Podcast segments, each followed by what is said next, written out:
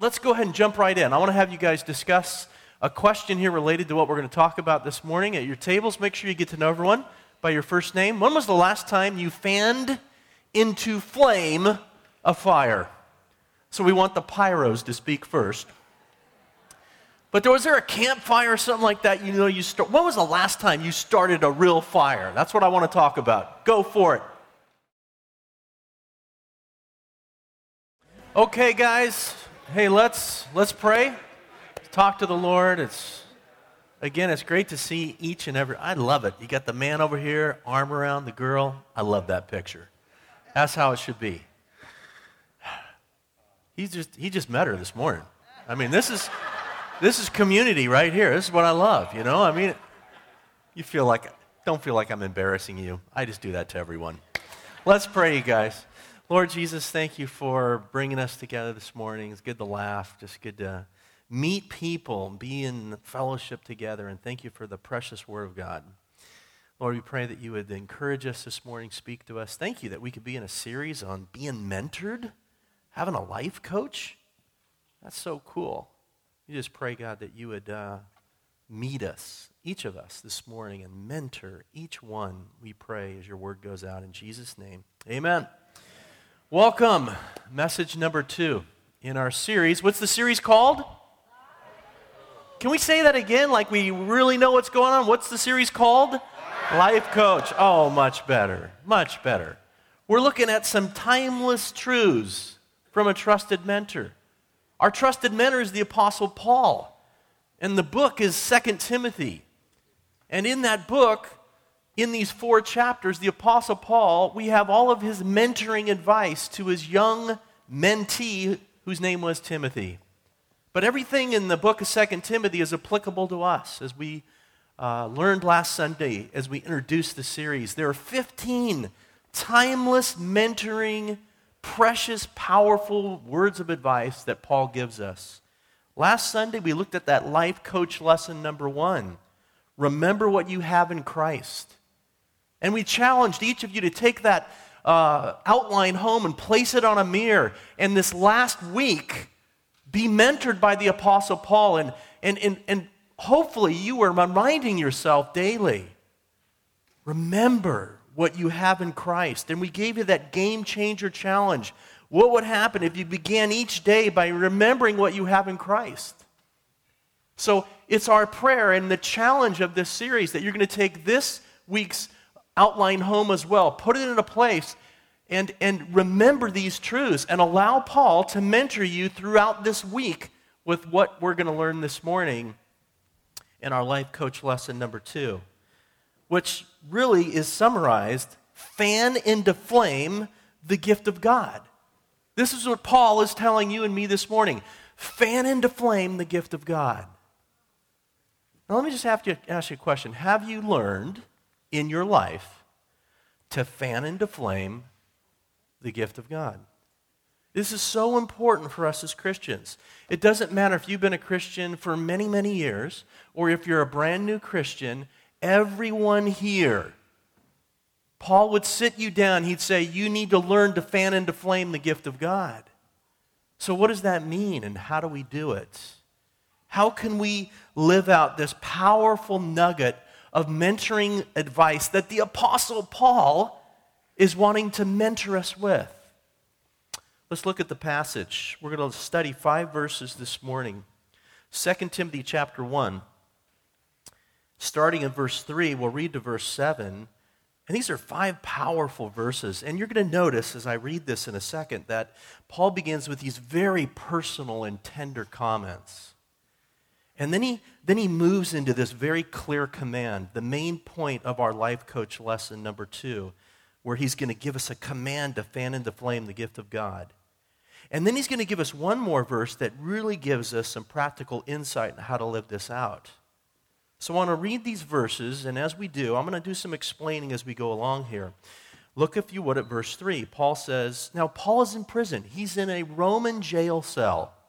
He is near death. This is the last letter that he penned before he was beheaded in prison in 67 AD by an emperor named Nero. Verse 3, and he says, I thank God Now here he is in jail, and imagine Timothy reading this book, and he's hearing these words, I thank God. No matter where you are in life, you can thank God. Paul says, I thank God, whom I serve. He's in jail, but he's still serving God. No matter where you are in life, you can serve God.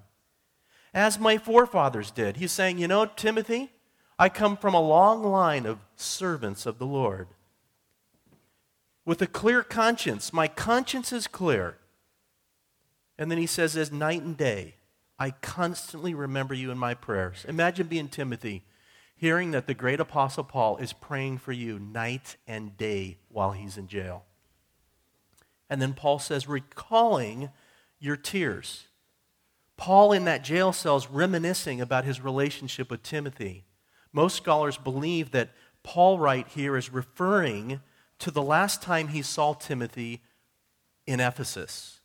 And I've given you the verses in Acts chapter 20, verses 36 and 37, where this was probably what Paul was thinking about, where it says he knelt down with all of them and prayed. They all wept as they embraced him and kissed him. And Timothy was part of that group of Ephesian elders. What grieved them most was his statement that they would never see his face again. And Paul in jail is thinking about that time when he last saw Timothy, when they embraced, when he was saying goodbye, when they were crying. And you know, saying goodbye to people you love is incredibly emotional, especially when you think there may be the possibility you'll never see them again. You ever had that experience? I remember years ago, our son Josh, our eldest son, he was just 12 years old. But Josh has always had this very adventurous spirit. And he, knowing his daddy was a missionary, and I still am today, that's part of what I do and just who I am. He wanted to serve the Lord as a missionary. He's 12 years old, and so with Teen Missions, he was going to serve God for 3 months. And Tracy and I signed him up, and then we brought him to an airport. And I remember this little boy walking away for us down the hallway to get on that plane, and Tracy and I are just, this 12-year-old boy who's going to be gone for 3 months. They only take you when you're 13, but he was like, Dad, I can handle it. And Tracy and I remember looking at each other going, what are we doing? And just tears welling up. Now multiply that 100-fold and think about Paul in jail, thinking about Timothy and the tears. Then Paul said, I long to see you, Timothy, so that I may be filled with joy. He's saying, can you read between the lines? Come and visit me, Timothy, in jail before I'm executed. Then he says in verse 5, I've been reminded of your sincere faith, Timothy, the sincere faith with which first lived in your grandmother Lois and in your mother Eunice. See, Timothy was from 3 generations. I mean, his grandmother Lois, his mother Eunice were Jewish believers, but they had faith in God. And then Paul said, as he's just reminiscing, thinking about Timothy, I'm persuaded, I know this faith lives also in you because Paul led Timothy to faith in Christ. We studied this last Sunday in Lystra on his first missionary journey. Paul's just thinking. He's reflecting on his relationship with Timothy.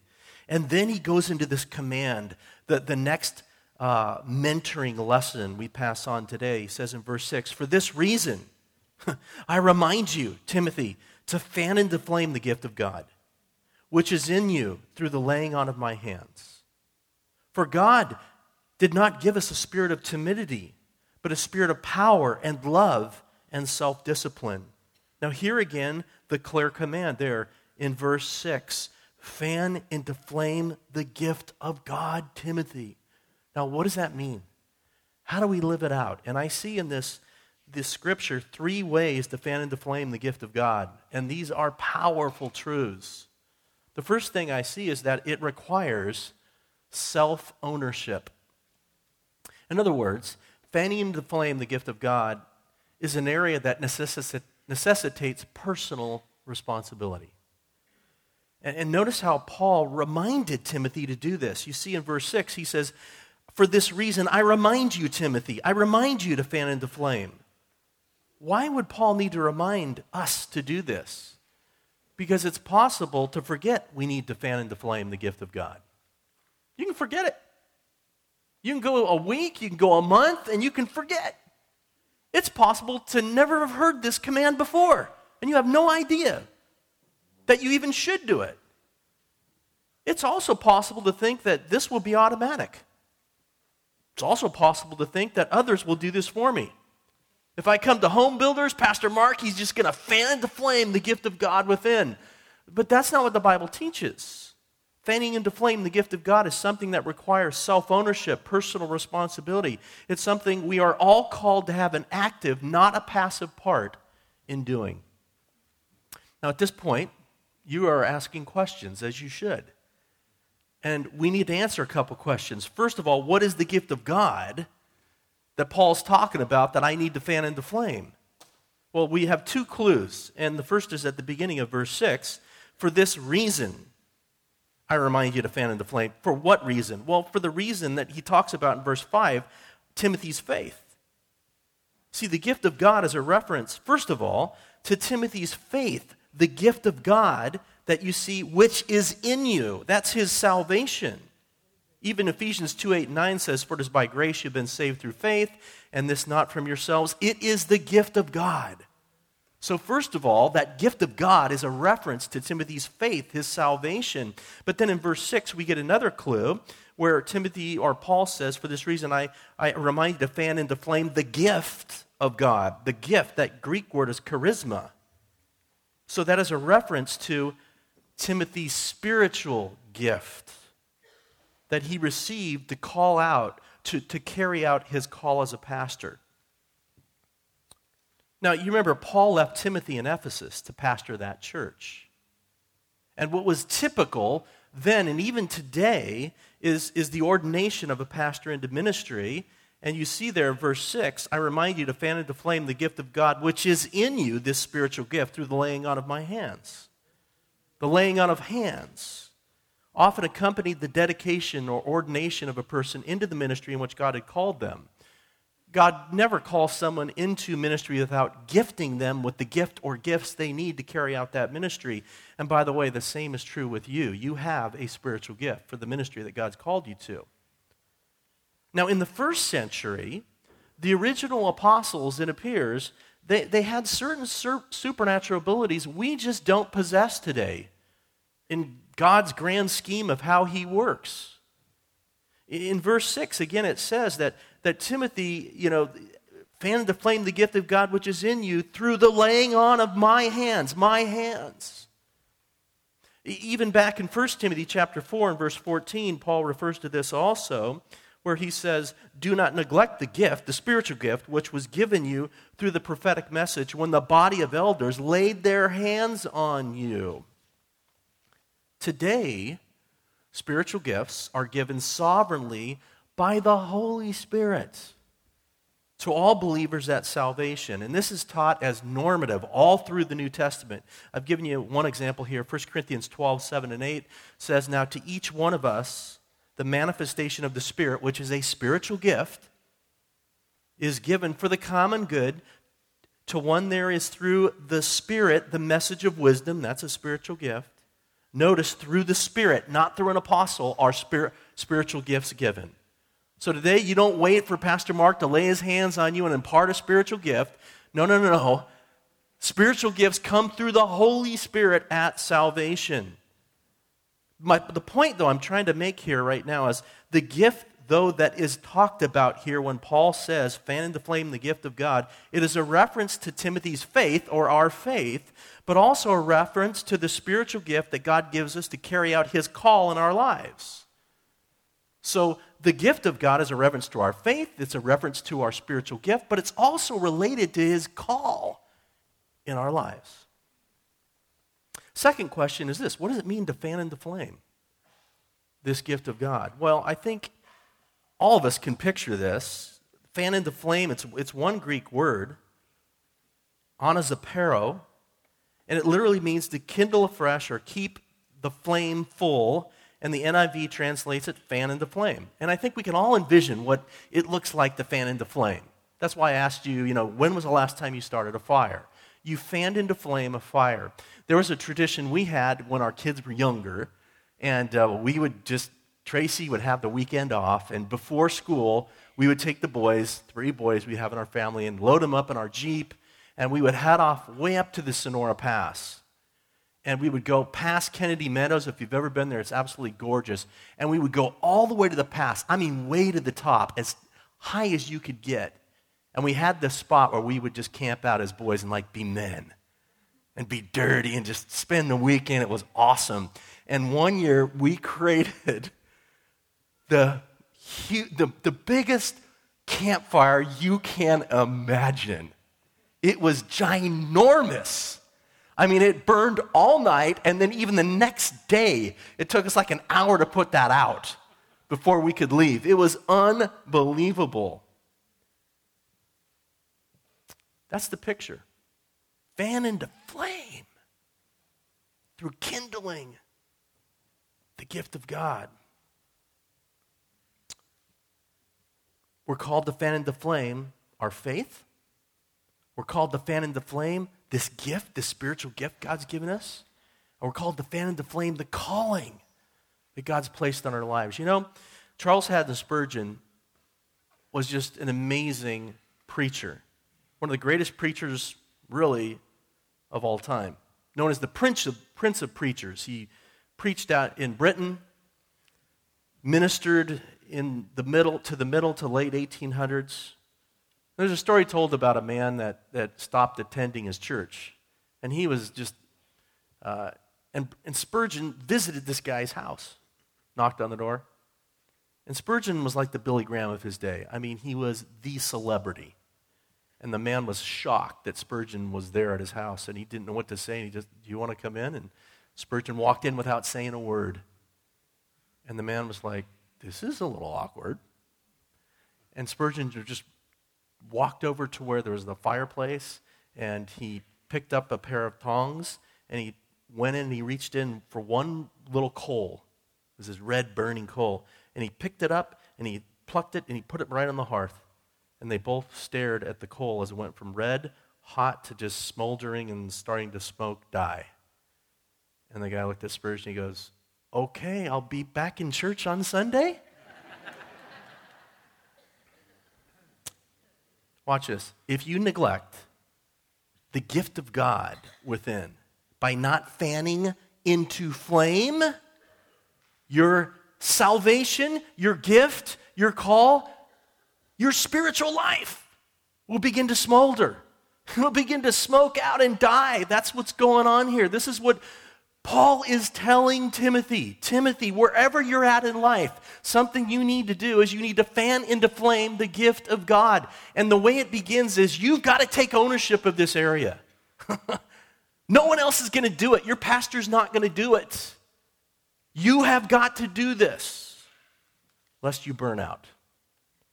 Now notice, Timothy, he did not need some new spiritual gift. You do not need some new spiritual gift. You just need to know how to fan into flame what you already have. It's the same thing with you, same thing with me. The first way to fan into flame the gift of God is it takes self-ownership. It takes me saying, I'm going to take responsibility for this area. Now, what I like us to do, and believe me, we've got some amazing points still yet to come on this. This is just introduction. But I want you to just identify at your tables. I'm just going to give you a minute. I want you to turn to one person at your table and do the best you can. Can you share the primary spiritual gift you believe God has given to you? Because this is part of what God wants you to fan into flame. Talk about that. Just got a minute. Go for it. Okay, Paul, our life coach, he sits us down, so to speak, and he's just through this letter saying, hey, this is so important, Timothy. It's so important to you, to me. You got to learn to fan into flame the gift of God. And that means it's going to take self-responsibility. You've got to initiate this. That's the first way that we begin to fan into flame the gift of God. Second way to fan into flame the gift of God is this. It requires shunning. Not only self-initiation, but shunning. You say, what do you mean shunning? Well, it requires, watch this, shunning fear, shunning timidity, shunning passivity. Now watch this, and then I'll explain it. Fear, timidity, passivity, intimidation, when it seeps into our spiritual lives, is like spraying water on a fire. Notice verse 6. For this reason, I remind you, fan into flame the gift of God. And then look at verse 7. For God did not give us a spirit of timidity. Timothy, you can do this. And you can do this because guess what? God has not given you a spirit of timidity or of fear. And notice the word spirit is not capital S spirit, but it's a lowercase spirit. So that means it's not a reference to the Holy Spirit, but a reference to a spiritual attitude that we can possess or default to. Timidity is the word dahlia, and it literally means cowardice. It means fear or passivity or an intimidation. And like I said, when this is operational, when we start to default to fear and intimidation, it starts to reign in our hearts and our spiritual lives. It could be like spraying water on the gift of God, on our faith, on our gift, spiritual gift, and on our calling. So let me use Jesus as an example here, okay? In Mark chapter 1, verse 35, it says, very early in the morning, while it was still dark, Jesus got up, left the house, went off to a solitary place where he prayed. Notice something. He's initiating something. And he has no fear. He has no indifference. You know what Jesus is doing right now? He's fanning into flame the gift of God. That's what he's doing. He's fanning into flame the gift of God, his faith, his gifting, and his calling. How? He's reading the Bible, and he's praying. He's throwing kindling on the fire. Now let's apply this to us. The alarm clock goes off. Oh, the pillow. I love this pillow. Oh, just another half hour of sleeping. I just don't. Passivity is seeping into your soul. Indifference is starting to creep in. Guess what that's going to do? It's like spraying water on the fire of your faith, spraying water on your spiritual gift, spraying water on your call. There are so many applications of this. Maybe for you, your time to read the Bible, your time to fan into flame the gift of God is at work. But for you, it's like, man, what are people going to think of me if they see me take out my Bible right now and their fear's creeping in? What are people going to say about me if I start praying right now? What are they going to talk about me, on their lunch break? Fear, intimidation is seeping into your life. And do you know what that's going to do to your faith, your call, your spiritual gift? It's like pouring water on the fire. Proverbs 29:25 says, fear of man will prove to be a snare, but whoever trusts in the Lord is kept safe.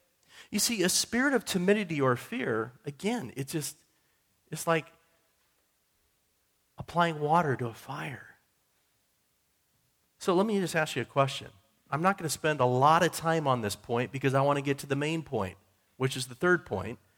But what area of fear or intimidation or indifference is most toxic to your faith, to your spiritual gift, or to your call, is most challenging to you? And you need to say, no more.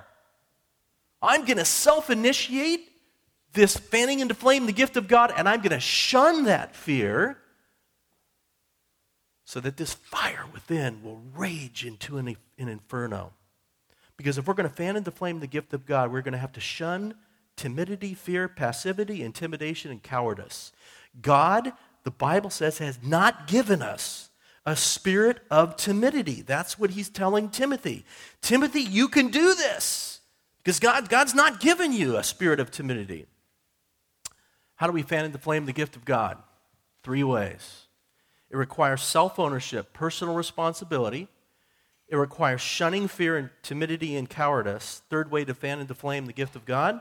And this is the most practical. We're going to spend the most time here. This is unbelievably life-changing. And lastly, it's this. It requires stoking. Stoking.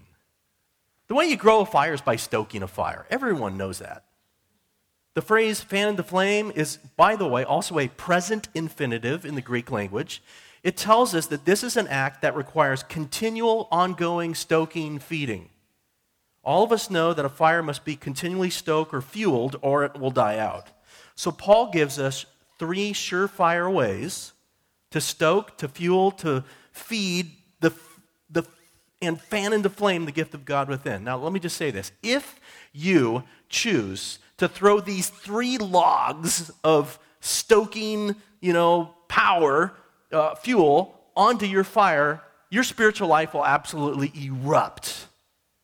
And it will become something you've never experienced before. Guaranteed it will happen. Paul, your mentor, gives us 3 guaranteed things that we throw on this fire, and our spiritual life will erupt into an inferno. Now watch this. All 3 of these 3 things are going to challenge your fear. You're going to go, oh, are you serious? And yet, if you push through that fear and God's not giving you a spirit of timidity or fear, guess what?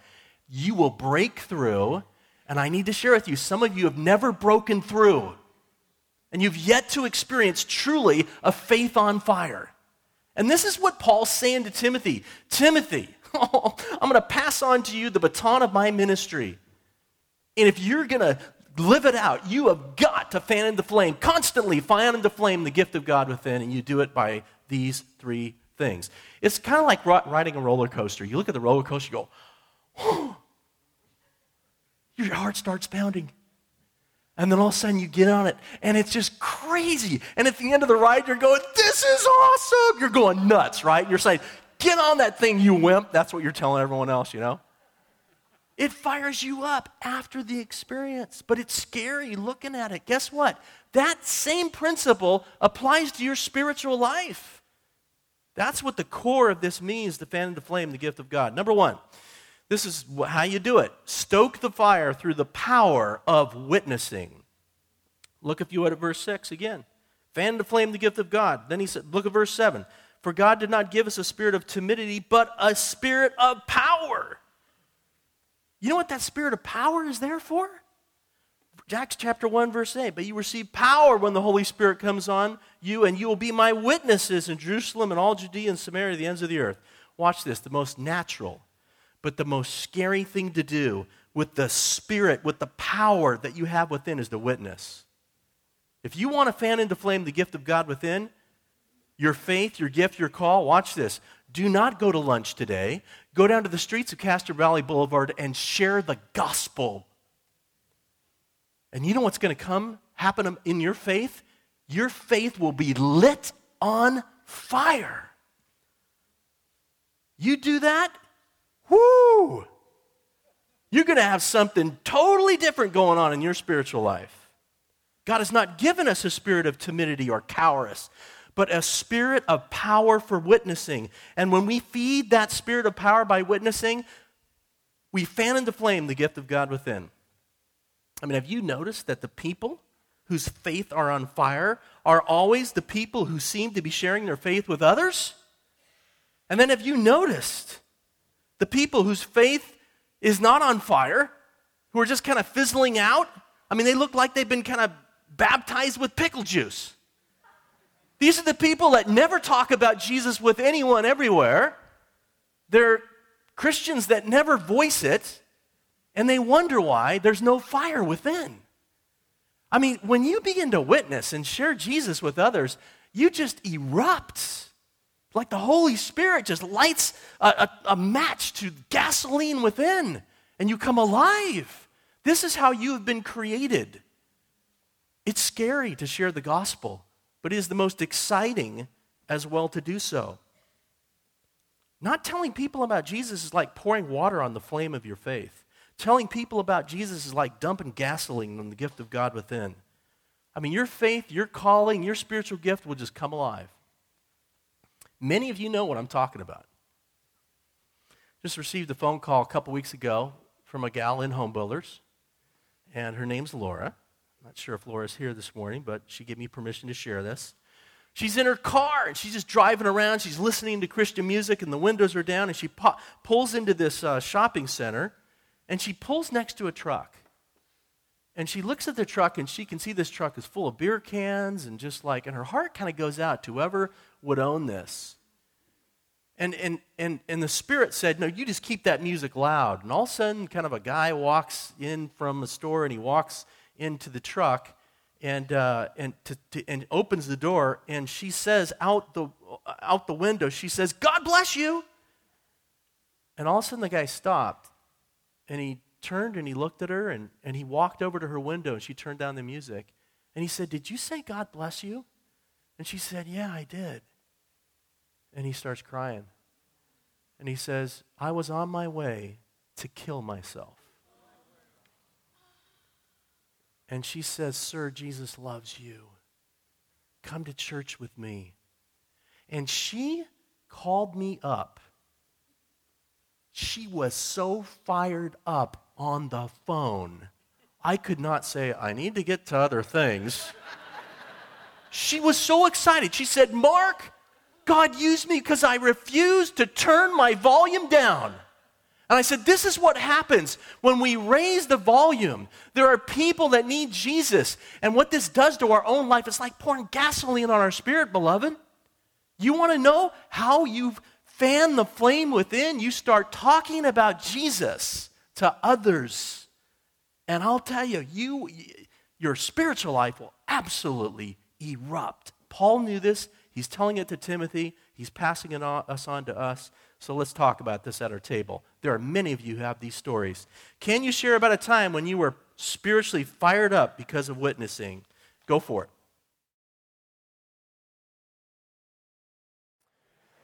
Second way to stoke the fire is this. Stoke the fire by loving those who least expect it and deserve it. Again, look at verse 6. Fan into flame the gift of God. How? God has not given us a spirit of timidity, but a spirit of power and love. Love. God's given us a spirit of love. And watch this. Stoke the fire by loving those who least expect it and deserve it. You see, this is how Jesus lived his whole life. Everywhere Jesus went, he loved people who least deserved it and didn't even expect it. Even Matthew 5:44, Jesus said, love your enemies and pray for those who persecute you. This is how he lived. Question, what if you really did this? I mean, what if you went to that person? I mean, let me just ask you this question. Who is the person God wants you to go to that would least expect it and least deserve it, and love them? Guess what? You go to that person, you know what it's going to do to your life? It's going to like throwing logs on a fire. Your spiritual life is going to erupt. If you continue to go through life without loving people who least deserve it or least expect it, guess what? It's like spraying water on the fire within. The way you literally stoke the fire is by loving people. They don't deserve it, they don't expect it, and you love them. I just heard the story of a man who forgave another man who least expected it and deserved it, $1 million. Forgave him completely. Do you know what it must have done to both of those men, but the man who gave him that gift? I mean, that must have kept him going for 6 months. How exciting to do something like that. What's going to happen to you if you and I what if we forgive someone? They don't deserve our forgiveness. But guess what? Did we deserve the forgiveness that God gave us? What if we reciprocate and start living this way? What it does to our spiritual life is it erupts. You'll be fanning in the flame the gift of God like never before. Your faith, your gifting, your calling will literally catch on fire through just loving people everywhere. Wow. You know, when we came back here in October, there were 10 of us, and some of you were here, went with us to Cuba. And we went there, and the last day of our trip, we decided, you know what?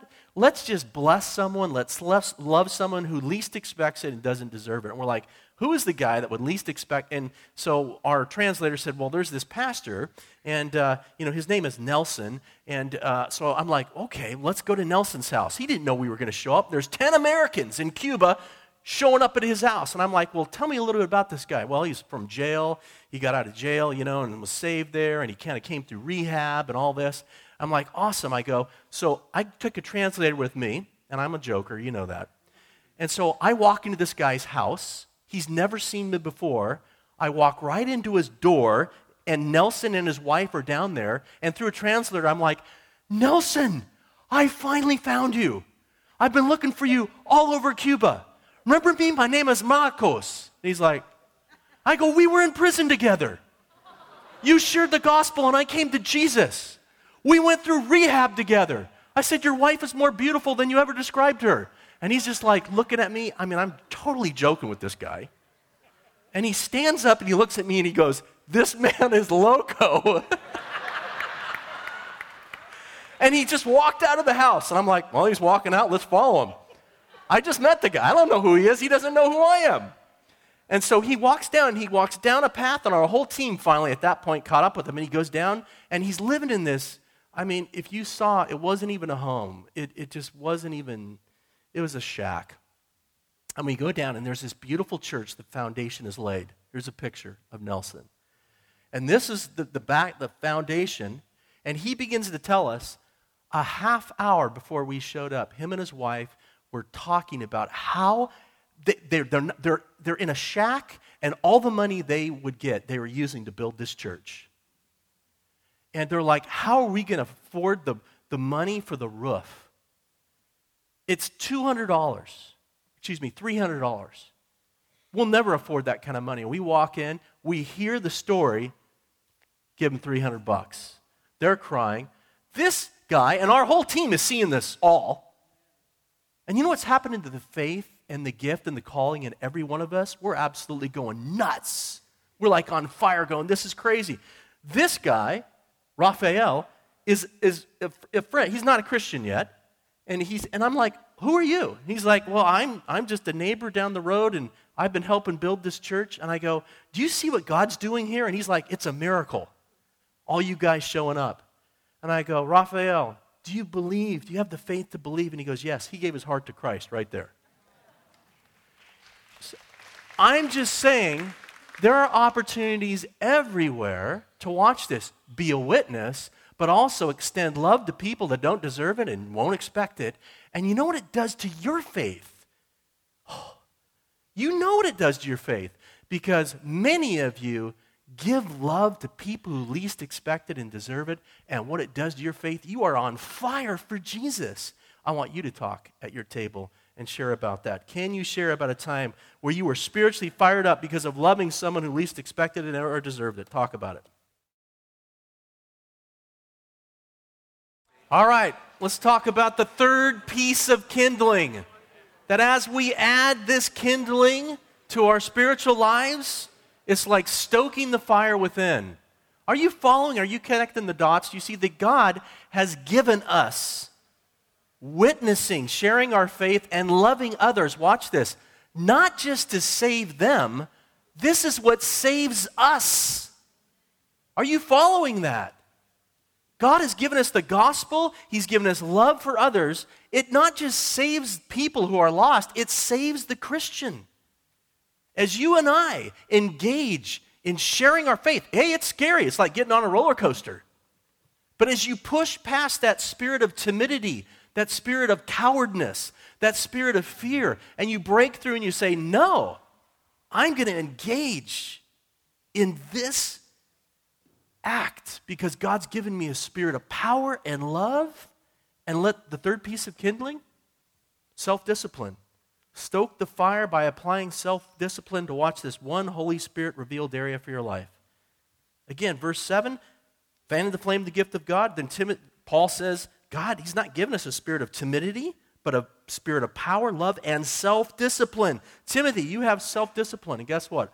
All of us here who are Christians have way more self-discipline than we ever imagined that we have. Because guess what? Self-discipline comes from God, and God is eternal. So there's an eternal amount of self-discipline that we have. Now watch this. Exercising self-discipline is like pouring gasoline on the gift of God within, on your faith, on your gift, on your calling. So let me just ask you a question here. Just ask you a question. The Holy Spirit is always speaking to you in your life. I want to ask you a real personal question. What is one area of self-discipline that the Holy Spirit is like knocking on your heart's door saying, enter into this. Actually do it because I've given you a spirit of self-discipline. And if you do this, it's like pouring gasoline on the fire within. Spiritually, you will come alive. You say, what do you mean by that, Mark? Let me give you 15 examples right now. There are 1,000. I don't know what the Holy Spirit's saying to you. But watch this. There is power within your life to apply an area of self-discipline, and the ramifications for this are huge in what it will do to your life spiritually. It's like, again, pouring gasoline on a fire.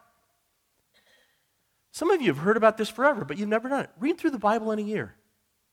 I'm amazed at how many Christians have never read through the Bible in a year. I'm like, are you kidding? I'm not trying to pat myself on the back, but I read through the Bible, the Old Testament once a year and the New Testament 5 times in a year.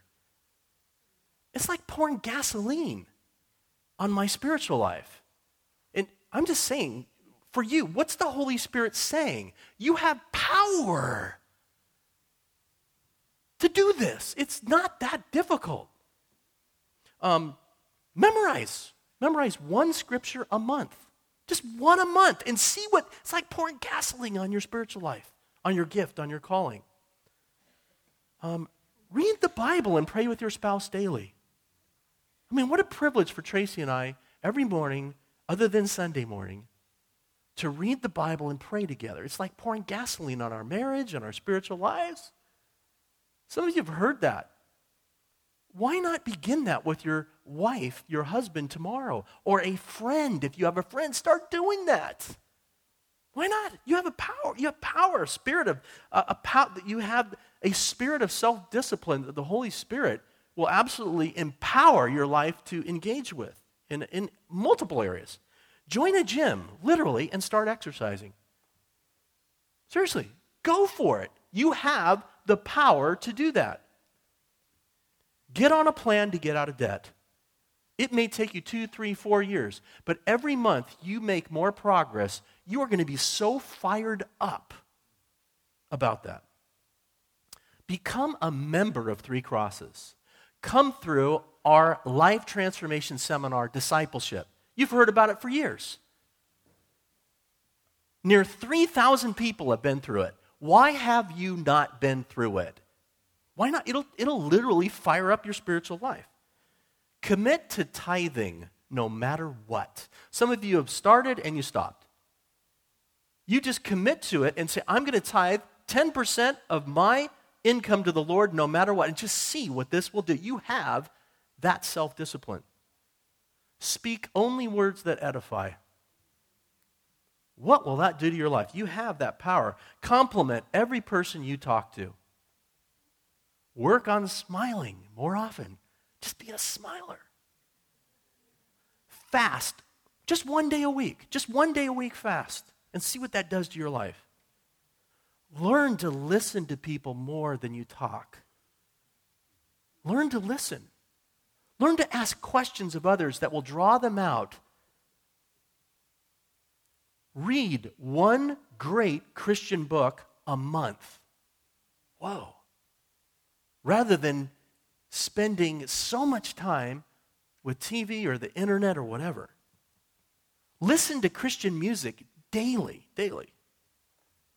Literally adopt one of those pastors, one of those Christian workers, and then pray for them as a family. Just, last week or just yesterday, a young man comes to me in the lobby and he's so fired up. He's like, Mark, guess what? For the first time, my wife and I, we adopted one of those Christian pastors. We're praying for him. We've got their name up there in our bedroom. He's all fired up because this was the thing the Holy Spirit was calling him to have self-discipline in, and he went for it, and look at the result in his life.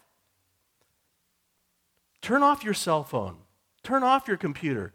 Learn to talk to God and listen to God. Serve in Cross Streets. You hear about it all the time. Serve in our seed planters ministry. There are so many things.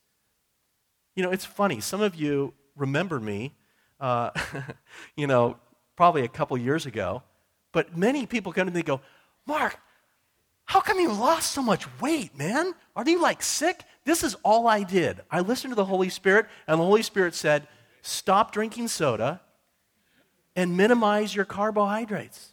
And that's all I've done. I lost 25 pounds. And guess what? So it's just a little thing. I'm not trying to put myself up as, man, look at me. I'm pathetic, I'm just saying that when you follow what the Holy Spirit asks you to do, it's like pouring gasoline. And it could be 1,000 different things that God's calling you to do. But here's the thing. Until you do it, you're not adding a log to your fire. It's just you're not doing anything. And this is what Paul is saying. You have got to assume personal responsibility, the fan and the flame. You've got to shun fear and indifference and apathy and laziness.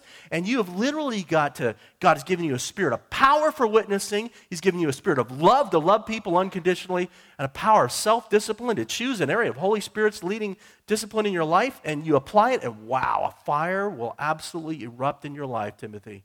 All right, let's talk about this. Can you share how you became spiritually fired up in your life because you added an area of Holy Spirit-led self-discipline? Talk about that real quick.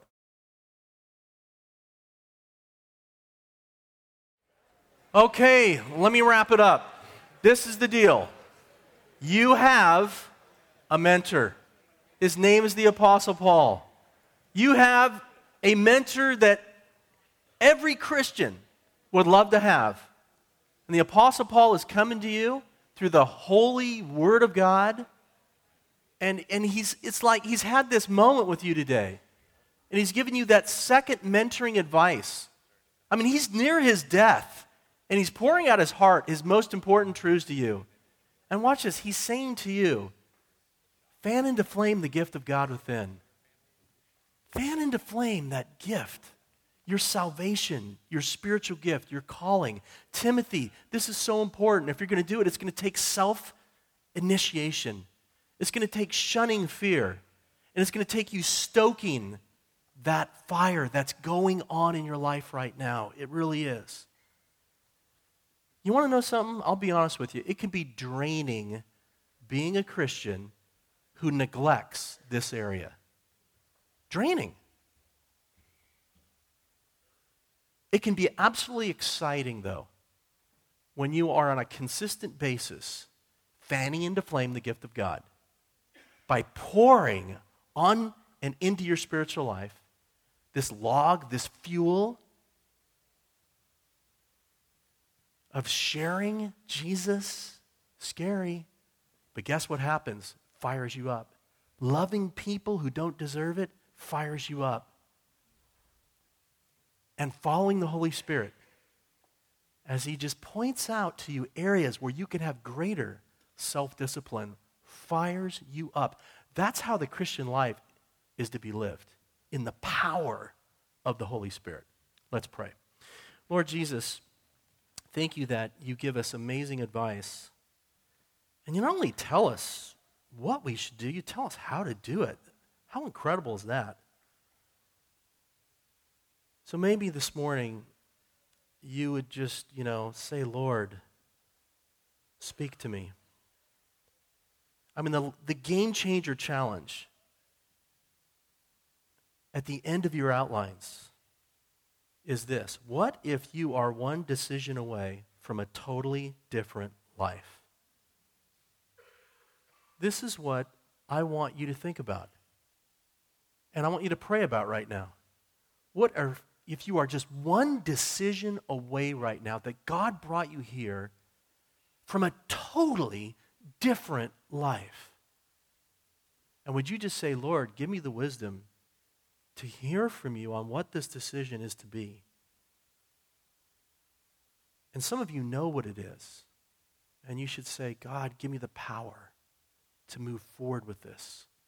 Even this week, every day, let me learn this advice. Talk to God about that.